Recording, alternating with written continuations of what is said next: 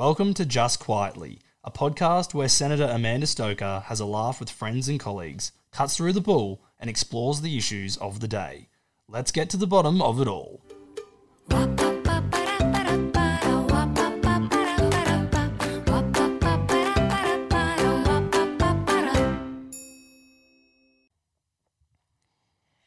Hello and welcome to Just Quietly. I'm Amanda Stoker. I'm a Senator for Queensland and I am here with my friend and colleague Phil Thompson. He's a member for Herbert. He is, um, in my humble opinion, oh, uh, a total superstar and uh, among Townsville's finest. And I am very glad that you're here. Oh, thank you you. very much for saving some time for me. Oh, no, no. Thank you for having me. This is great. I'm very happy to be here. One of the great things about the new cohort of um, MPs is that there's some really great stories, but uh, it's a it's a tight one, but yours is right up there um, with among I think the most interesting paths that led you here. Ten years ago, would you have guessed that you would be the member for Herbert, working in Canberra in this crazy building? No, 10 years ago, I was recovering from getting blown up in Afghanistan. I didn't think I'd be anything to do with, with uh, politics or politicians, to be honest. I didn't have a, a great feeling about politicians, where, you know, being in defence. So, no, I didn't expect to be sitting here. All right, so how'd you get here? Um, well, in 2009, uh, I was in Afghanistan. I'm, I was a, uh, I'm a former soldier from the 1st Battalion, Yep. uh, which is an infantry battalion. And uh, we deployed uh, overseas to Afghanistan. And uh, How long in- were you there? In October. I was there for six months. Yep. Um, so I had, in July, I had um, a a good friend of mine killed in action, Ben Ranaudo, um, and uh, another good friend of mine, Paul Warren, who lost his leg. Um, and then a little bit later down the track in October, uh, I was blown up by an IED. And from that um, incident, uh, I got a, a mild traumatic brain injury. I can't hear in my right ear, blew my eardrum, uh, and I was diagnosed with mental illness. And then I was on a roller coaster for a couple of years of not knowing who I am, not knowing where I belonged, not knowing my family anymore. Because when you're in defence, that's your tribe, right? And that's your family. You, you, you're tight. And then when you get told you're broken and you're out, you lose your tribe, you lose your identity, you lose your family. And so I, I felt it a bit hard, and I didn't really know where I fit in the world. I didn't know who I really was, and it kind of, you know, that that roller coaster, and um, my girlfriend, now wife, you know, really pulled me out of the black hole, put me in front of the mirror, and gave me the whole "Who are you now?" And it's sombering and heartbreaking at the, at the time to think back at the the bad place I was in. Um, and I, I, I kind of buried with friends who've died overseas, but buried friends from suicide, and suicide was um, creeping more and more uh, with my mates, and I had this thought and want to do something more. And it's kind of like why I got in the army. I'm from a low socioeconomic background, left school very young, was a concreter, put myself through night school to get into the defence because I wanted to do something more, not, you, know, Yeah. you know what I mean? And Yeah, something meaningful. yeah, yeah, meaningful, right? And then when I was injured, um, I wanted that meaning again. I didn't have meaning in my life. I had my, my, my girlfriend, but you know, you, you long for something.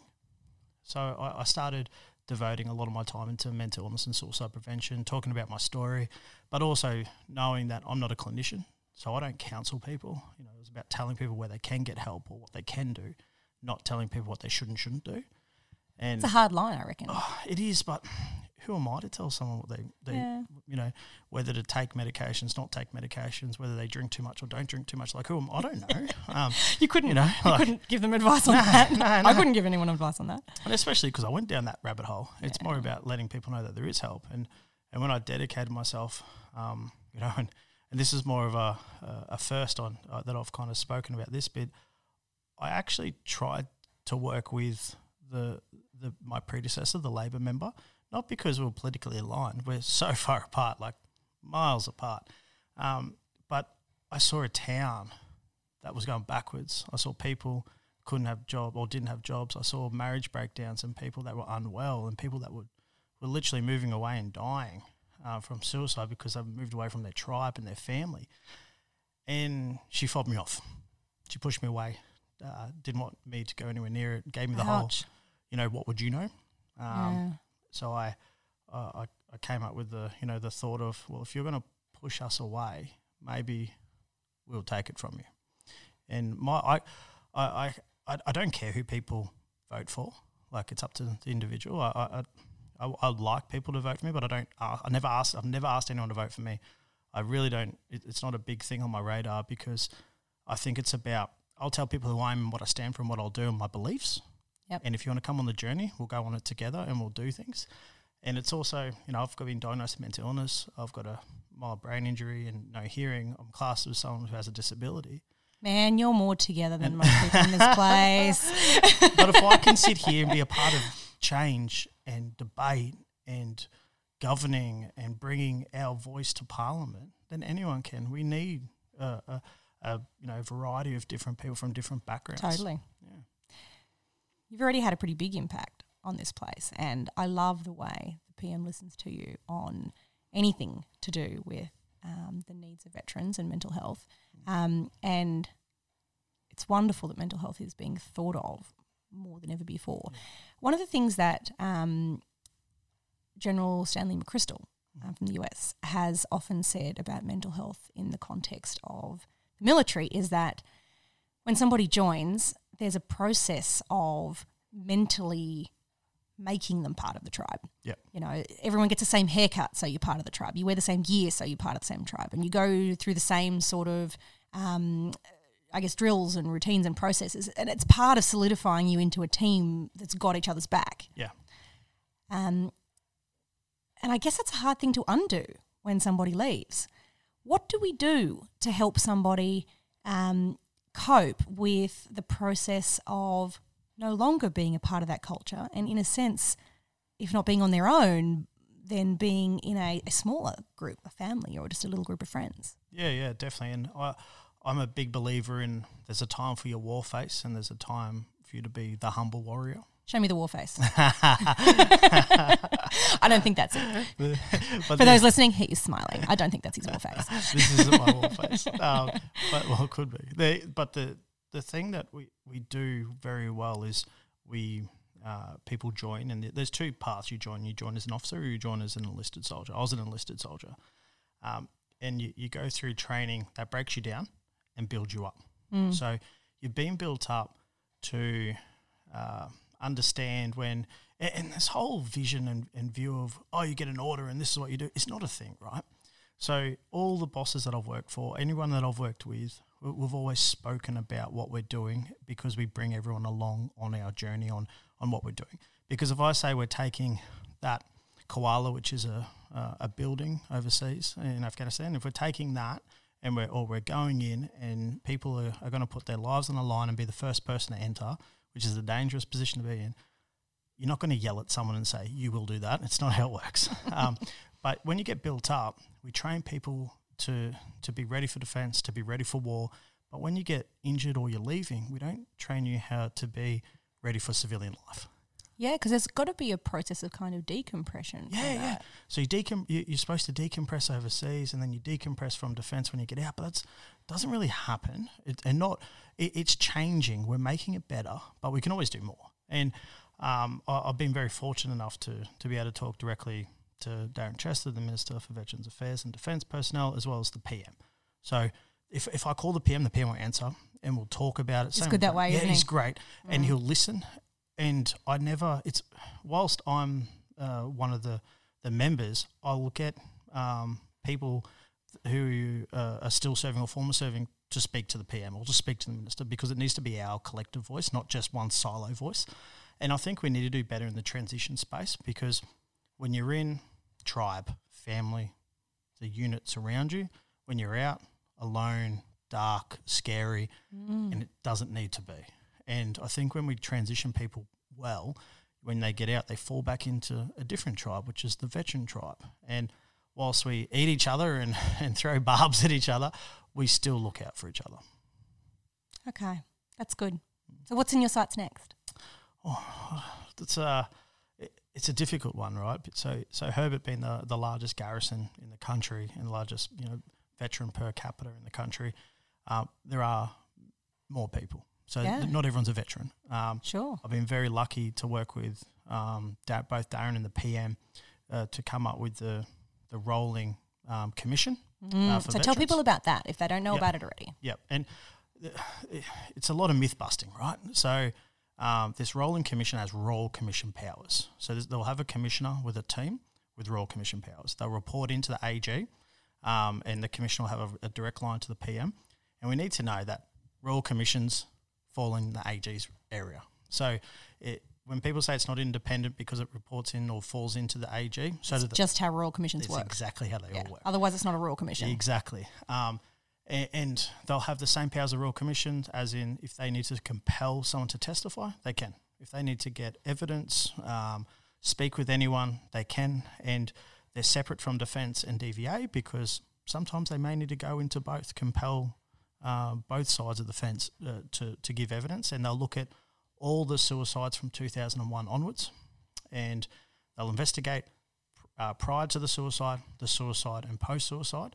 And then the, the, the, the plan is working with the family advocate to come up with actual solutions and tu- where the touch points where people have gone unwell and who have died, and to see where the patterns are so we can come up with proper programs and solutions so people don't die. Because I can tell you now, burying one mate is bad, burying eight is worse. And these these people are, are brothers. These are people that are in my um, groom's party at weddings. They're the people that you know I speak to them like they're family, and my my heart goes out to to every mother, father, spouse, and children who have lost a loved one, and because it's a hole that can never be filled. So we need to be doing more. And the reason it's better than a, a royal a royal commission, just in a standalone, is because a royal commission will take eighteen months, get one report, and then that's it. A rolling commission will be ongoing forever with reporting to government, so keeping government to account, having a family advocate that keeps, um, you know, getting the info from the family and people and veterans and people that have attempted suicide. So we're continually um, making uh, solu- or coming up with solutions from the the person's perspective that has been affected. Not that that whole saying of "don't tell me," um, you know, show me, or don't ask people, don't tell people what they want, ask them what they need. Is exactly what this is. A royal commission only gets lawyers rich, and they come up with one report, and then that's it. If there's a suicide two days later, that royal commission isn't looking into it. But this rolling commission will look into it because suicides are an epidemic. They're plaguing the veteran community, and we must do better. And we must be together on this. There's a disproportionate number of veterans in the homeless community. Yes. Um, why do you think that is, and what can we do about it? So th- there's two points to this. Uh, so I know some uh, people that are, are homeless that live in towns that are veterans that do it by choice, and there are homeless veterans that don't do it by choice. Now the ones that do it by choice is more it, they more live rough, um, and and when I've spoken to them, they're not looking for help yet. They may they may uh, look for help, but uh, the the people that are homeless that are veterans have done done it tough, don't know where to turn there's emergency accommodation all throughout Australia that you can get um, through DVA or Open Arms. There's uh, emergency payments that can be activated straight away where you can get funds to help. And there's places, I know in Townsville, there's a place called Zach's Place that takes uh, homeless or people living rough veterans um, and brings them in and then helps them set up a plan to, to get a place. I, I think it's just like the homeless community, uh, the homeless kind of throughout the country um, and communities. It's a terrible word, and it's got that's how it got described to me the other day. Uh, but people that are homeless, you know, we, we, we need to be doing more. Whether there's services that link in, because you don't want to have a silo service that's just, I will just find homes. It needs to link into how did how did people get there? How did we get there? And what do we need to to, to learn to know that doesn't happen? I tell you how it doesn't happen. It doesn't happen by politicians sitting in Canberra saying we have all the ideas. It's about insourcing knowledge from people that have been homeless or are homeless and asking, what do you need? And wrapping that service around. It's the same in the veteran community. It's one of the things that a group called Walking Wounded that I was talking with recently does. They sort of wrap a whole lot of services around um, vets who find themselves in homelessness, and um, it's pretty important work. It's a real labour of love for the people involved. It is. And, and the people that are in the, the veteran space or the ex service organisations like Walking Wounded and, and you know, there's there's a, so many There throughout the country. yeah. Um, Which is great. It Which- shows which people really do care. which is good. And majority do it from a pure heart. And if you you don't get rich working in an ex-service organisation or working in a veteran organisation. Um, you, you do it because your heart is pure and you want to help. The the thing that we in the veteran community need to do is come together, because what we do sometimes is we fight each other, and you you got a, a bunch of uh, people that used to be serving now out who you know They've still got the fight Still in them. lo- still they want to apply it somewhere. yeah, I know. I- I'm just remembering what I was like before before I got into politics, and you, you see things and you shoot quickly, and you shoot at the target that's in front of you, uh, and and I, I'd like to see all of us working together. And it's like it's it's similar to there's politics in everything, but similar to politics, we don't all have to agree on on on everything, but we need to work together within what the scope is to make sure that we're doing the best thing for the people that need the help or are unwell. Yeah, it's good. The way you approach things, I think, is really healthy, and I'm sure that anybody who labours under the misapprehension that all politicians are, you know, bad and in it for themselves will hear you and instantly change them. I have no doubt. I can tell, and, and like yourself and, and other people here, that you can tell when you're with someone if they're in it for themselves or they're not. Yeah, I agree. You can you can see it in their eyes. You can see how they speak. You can see if they're the same with a bunch of people where there's no cameras around to when there's cameras around.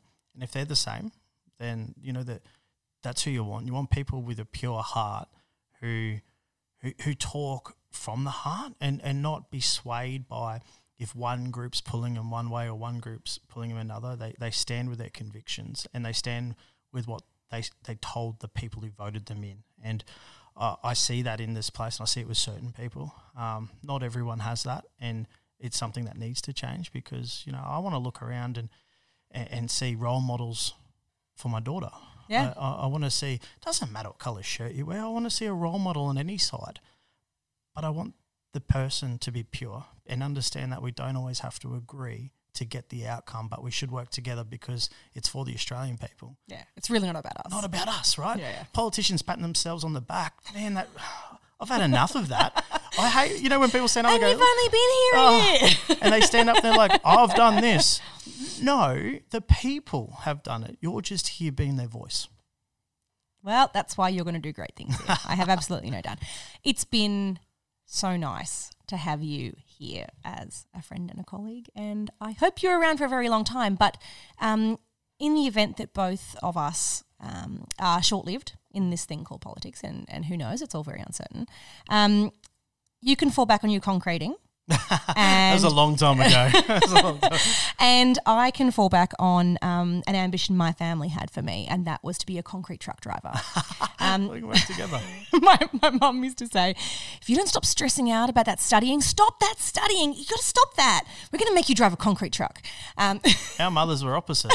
My mum was like, Can you please worry about that studying? yeah, yeah, but I was ultimate nerd. And so I think we might have, you know, a nice little Thompson and Stokers concreting business like um, for this. this post politics live. I This is good. I'm just This seeding the idea. You've heard this here first, ladies and gentlemen. if you support this, that's great. Queensland concreting jobs, Yeah, yeah. Come, bring them our way. Um, before I let you go, because I know you've got a million and one important things to do, and I um, value very much the time that you save for me, um, and of course my lovely listeners.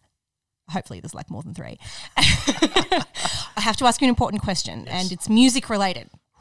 Now, I hear on good authority, Yes. you, um, that you are very much into Red Hot Chili Peppers Yes. um, which is good because I went through a bit of a Red Red Hot Chili Peppers phase in my I don't know high school years, I reckon, and there's some remnants of it that have stayed with me. So, what is your favorite Red Hot Chili Peppers song? Scar tissue. Why? Probably it probably wasn't my favorite growing up. It's probably my favorite now when you hear the lyrics and you can kind of relate it to your life. And I, I think that you know, it, to me, it, it talks about growth and post traumatic growth, and you know that scar tissue, you know that I wish you saw kind of thing. It, it uh, tho- those words mean to me that you know we've all we've all fallen over, we've all got grazes and scars, but it's how you bounce back like that rubber band better than where you where you fell. Yeah, yeah, yeah. Um, so mine would probably be Under the Bridge, just because it was their first big song, and the sound was just so different to anything I'd heard at that point. So I, I heard a rumor that you're a really good singer. you heard wrong. But I do love karaoke, and it's a bit of a problem. Yes. Um, but um, uh, I guess that brings me to something that I did last week, which was to catch up with the Beyond the Broncos team at at Woodridge High School when they had together a whole bunch of Indigenous girls, and their ambition was to you know help them really aim high. Yeah. Um, and I went into a room full of girls. I don't know what I really expected, but um, every one of those girls you could see had kind of scar tissue of their own in one way or another. And um, I am a reformed or reforming perfectionist kind of A type person. And I walked in and went, "Oh sugar, I've got to review this speech plan. This this is no good." and what I ended up rolling with was there's really only two things you got to know. Mm-hmm. And one is life is won by the people who show up and try. And that every day is a fresh start. And every day you get another chance to try and show up. Yeah. And that's it. Right? And doesn't really matter what your scar tissue is or where you come from or what you're battling through at home. Show up, try. There's people who want to help you. There's always people who want to help you. And every day you get a chance to try again. Um, That would have been received well. That's a really good. That's really good kind of sentiment of of how people should view the world. You know what I mean? well, I don't know. Keep it simple. Hey, we're all over- works in progress. Don't, don't overcomplicate things, right? anyway, thank you so much. Um, we will bond over Red Hot Chili Peppers again sometime soon. And um, I really appreciate the time you saved to have a chat on Just Quietly. Well, thank you so much, and thank you for having me. Hey, you're a good mate to have around. See ya.